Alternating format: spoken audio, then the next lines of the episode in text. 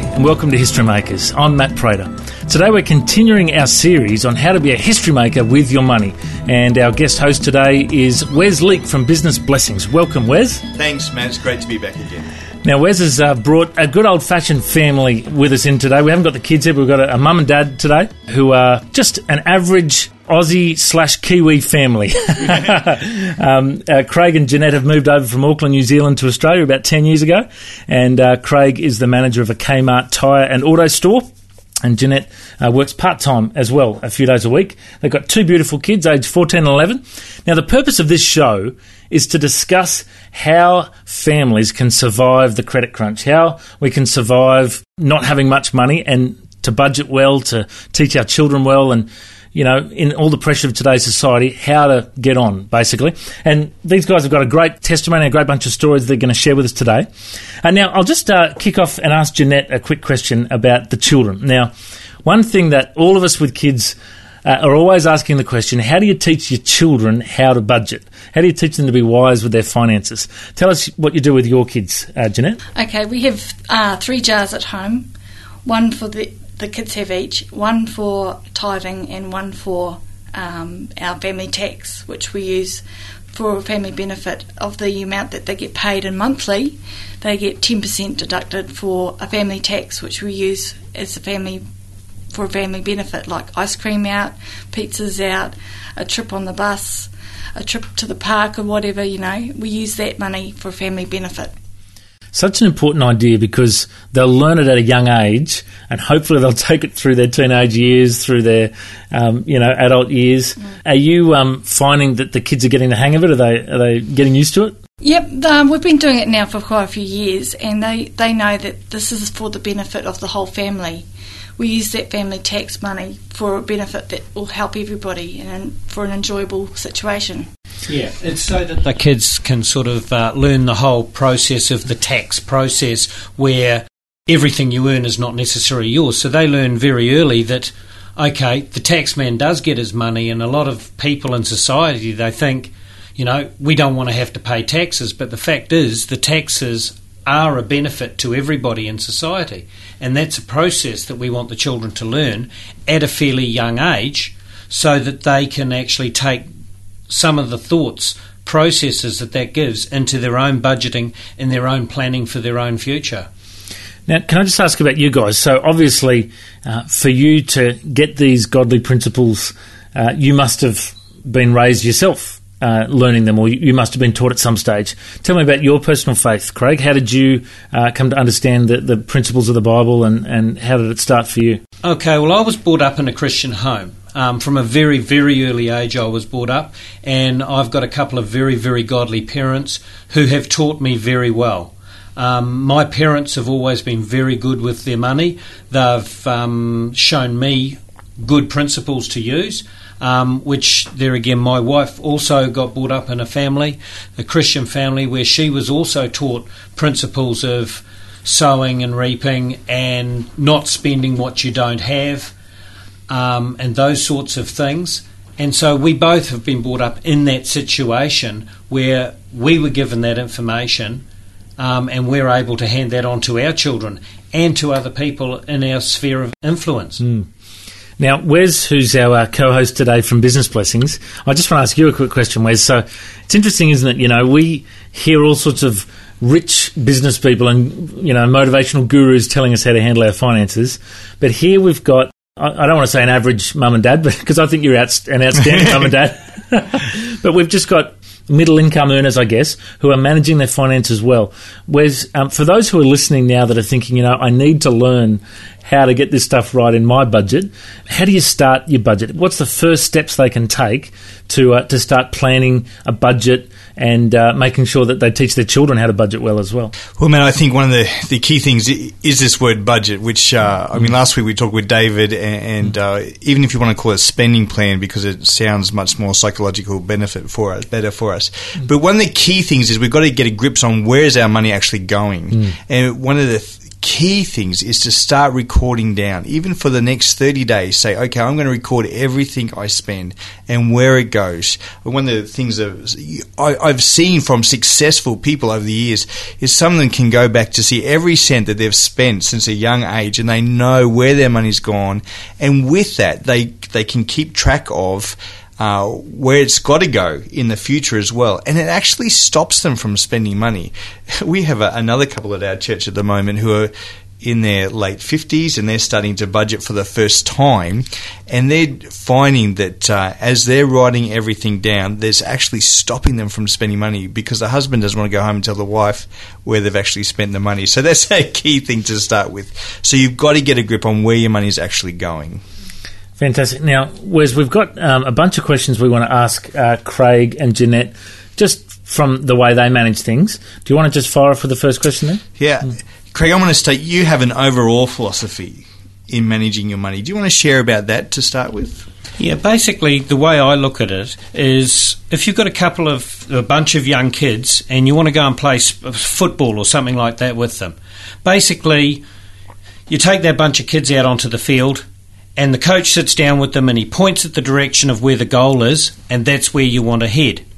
Now, that's the first place you need to be, is you need to actually have a goal. There's no point in actually just running around in a circle, not knowing which way the goal is, or as if you look at the younger grades of football, they'll all follow the ball around and they'll follow it around in circles and just wherever the ball is that's where they go it's a bit like that with your money you know if you just follow the ball around you're chasing this bill to that bill to the other bill, you're not actually going to get anywhere apart from worn out.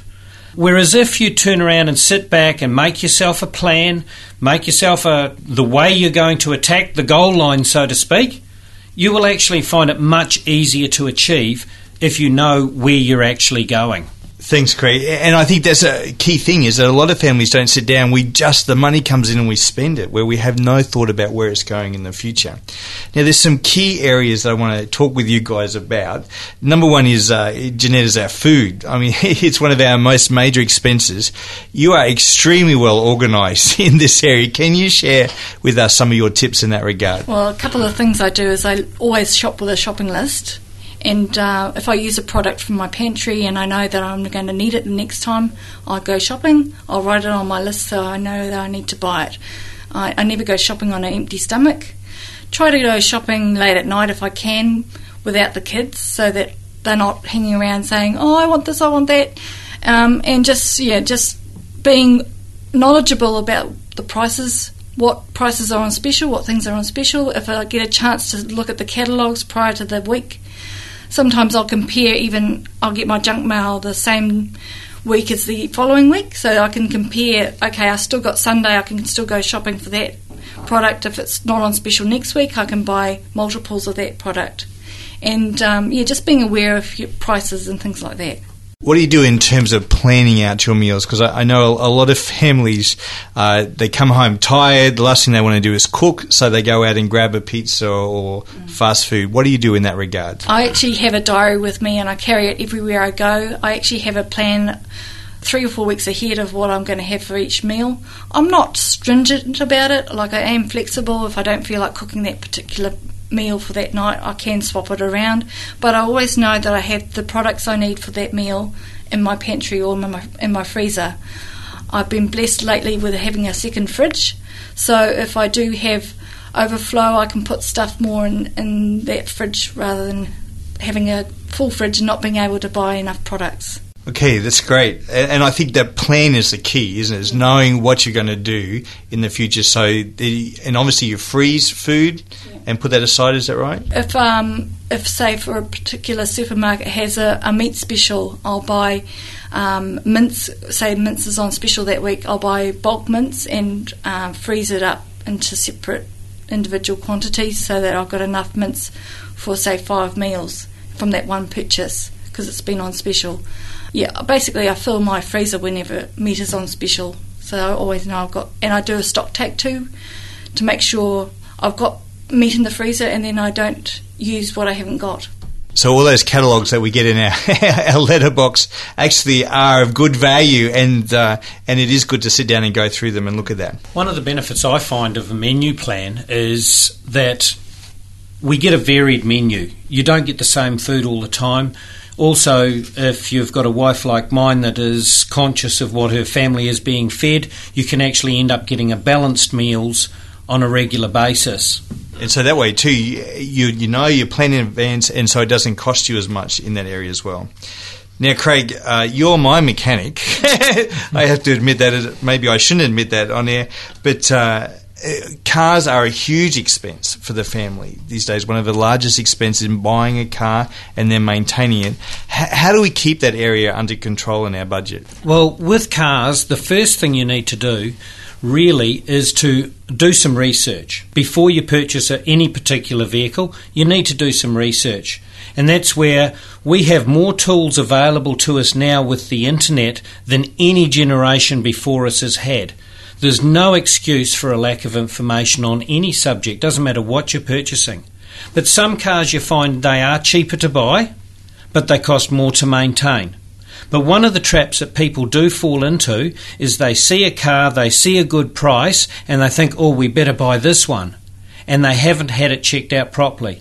Now, my recommendation to anyone considering purchasing a vehicle is have a qualified mechanic have a thorough look at the vehicle. Whether you use a motoring body from the state you live in or wherever, it always pays. I even when I'm purchasing a vehicle for myself have someone else look at it for me. The reason for that is I get rose coloured glasses, I see something, I like the look of it. Technically, it looks great to me. If you're a woman, you might think, hey, I really like the stereo or the colour of this car, this really suits me, or the fancy mag wheels. Mag wheels, there's another one. If you've got mag wheels on your car, you'll find that the tyres are more expensive in most cases than the standard wheels it can add up substantially to the cost of actually running that car just because the tyres for your particular model are more expensive. Okay, so we've we've got to do our research beforehand, and I know I've taken the last two cars that we've purchased to you, and you've checked them out. So thank you for saving us a lot of money in doing that. Uh, but what about the day to day, like maintenance? A lot of people put off maintenance. Is that what we should be doing, or what should we be doing? No, preventative maintenance is something that is is highly overlooked. Um, one of the things with your vehicle, even something as simple as adding four pound pressure to each of your tyres can save you up to 30% of the running cost of tyres because they will last that much longer if they have a little more air pressure in them. Not only will it save the life on the tyres, your car will actually run more economically because it's easier to roll along the road, so you lose, use less fuel. Your standard routine maintenances are a minimum. If you don't do them, it actually, with most modern cars, it will actually cost you more in damage to the engine than the costs of the services you are skipping. So it is very, very important that the routine maintenance is taken care of. And then obviously any things that are identified during that service, obviously you need to look at that and discuss that with your mechanic to work out what's going to be the most cost effective way to go about getting it to a point where it's not going to cost you more money. So the key is to keep an eye on that little sticker up in the corner of the card that says this is when my service is due, and make sure you book it in and get it going. Okay, now one of the other areas is entertainment, uh, particularly with kids uh, these days, and it, they're after us to take them out and do all that kind of thing. How do you guys handle that? You've got a teenager and a nearly near teenager. How do you handle the entertainment side of things? Jeanette? Well, I keep my eye open, especially during the school holidays, for free events. We have really, really been blessed by a good uh, city council here. They put on a lot of free things, especially at the library. Check out your local um, library on the internet and see if they're offering any free events. Also, also, take them to the park. Parks are really good, even though you can sit there with a nice book and bring along your own cup of coffee. And it's great fun. The kids are playing, and you can have your coffee and read a magazine or something while you watch them. Can I just jump in there? Um, you know, I mean, we're giving out a lot of awesome practical advice here. Uh, tell me about the God factor with you guys. Now, you, are a part of a church. You love to pray together. I heard you sharing before. Tell me about the importance of prayer for you in uh, you, the financial part of your life. Okay, well, that's something we, we have prayed about quite a bit, and especially when it comes to teaching our children, because we feel that, going back to right what we did at the beginning, that is one of those things that, one, we have to live out our life according to our Christian principles and what we believe. And we believe where it talks about tithing in the Bible. I've seen it. I haven't always been on a wage that's a great wage, and God has blessed us. God has blessed us in ways that we can't imagine just through the principles and things that we're doing, and God will stretch our money further. Like someone says, says to you, I can't afford to tithe. My immediate response to that is, I can't afford not to tithe because I don't want to remove God's blessing from my life. And I believe strongly that the blessing upon my life is based upon the fact that I am following God's commandments. And one of his commandments is that we should tithe. Now, Craig, there might be people out there that are, that are, thinking, you know, I've never really prayed to God. I don't really know what to do to pray to God. Can you just talk us through, for any listeners out there that are thinking, you know, I need to know how to pray. Just lead, lead them in, in how to do that if you could. Okay, well, I think really it's it's just a communication. It's all to do with relationship with God, as far as I see it. And having been brought up in a situation where I've been exposed to it all my life, I find it very easy. It's almost like talking to my wife or talking to somebody else. You know, when I've got a concern, where do I turn? Where do I go? I sit in the corner or I go into my room or I do something where I can be alone with God. I find that um, I'll often spend time in the car where I'll just turn the radio off. I've got 20 minutes either way to work. I often find that a time to just spend some time with God where I can just sit down, relax, hear what He has to say to me, and um, just spend some time like that. And I think that's the key there, you know, that it is just as simple like a conversation, you know. Um, and have you found that uh, God answers your prayers? Oh, definitely. God definitely answers my prayers. He's given me a, a wonderful family, two children I couldn't ask for any more from. I've got a daughter that even when we're looking at these whole programs, uh, uh, finance and things like that, she wanted to sell, buy herself an MP3 player. Um, we didn't have the funds to buy it for her. We wanted her to learn the principles of you've got to work for what you earn. We purchased the unit and she had to pay us back out of her pocket money and a little bit of money she earns from doing some babysitting. Well, she did that within three months. Um, she learned a few very valuable lessons in life out of that. One, she had to save up for what she was getting. Two, not everything in life is free. And, you know, if we keep giving our children things all the time, they don't actually value them. But if she had to spend three months working hard to get that device, she looks after it far better than she would have if she was given it. And like she was really worried when she scratched it because she'd actually invested in it. It's good, good principles. Well, guys, you know, one of my favourite scriptures in the Bible says, The Lord rewards those who diligently seek Him.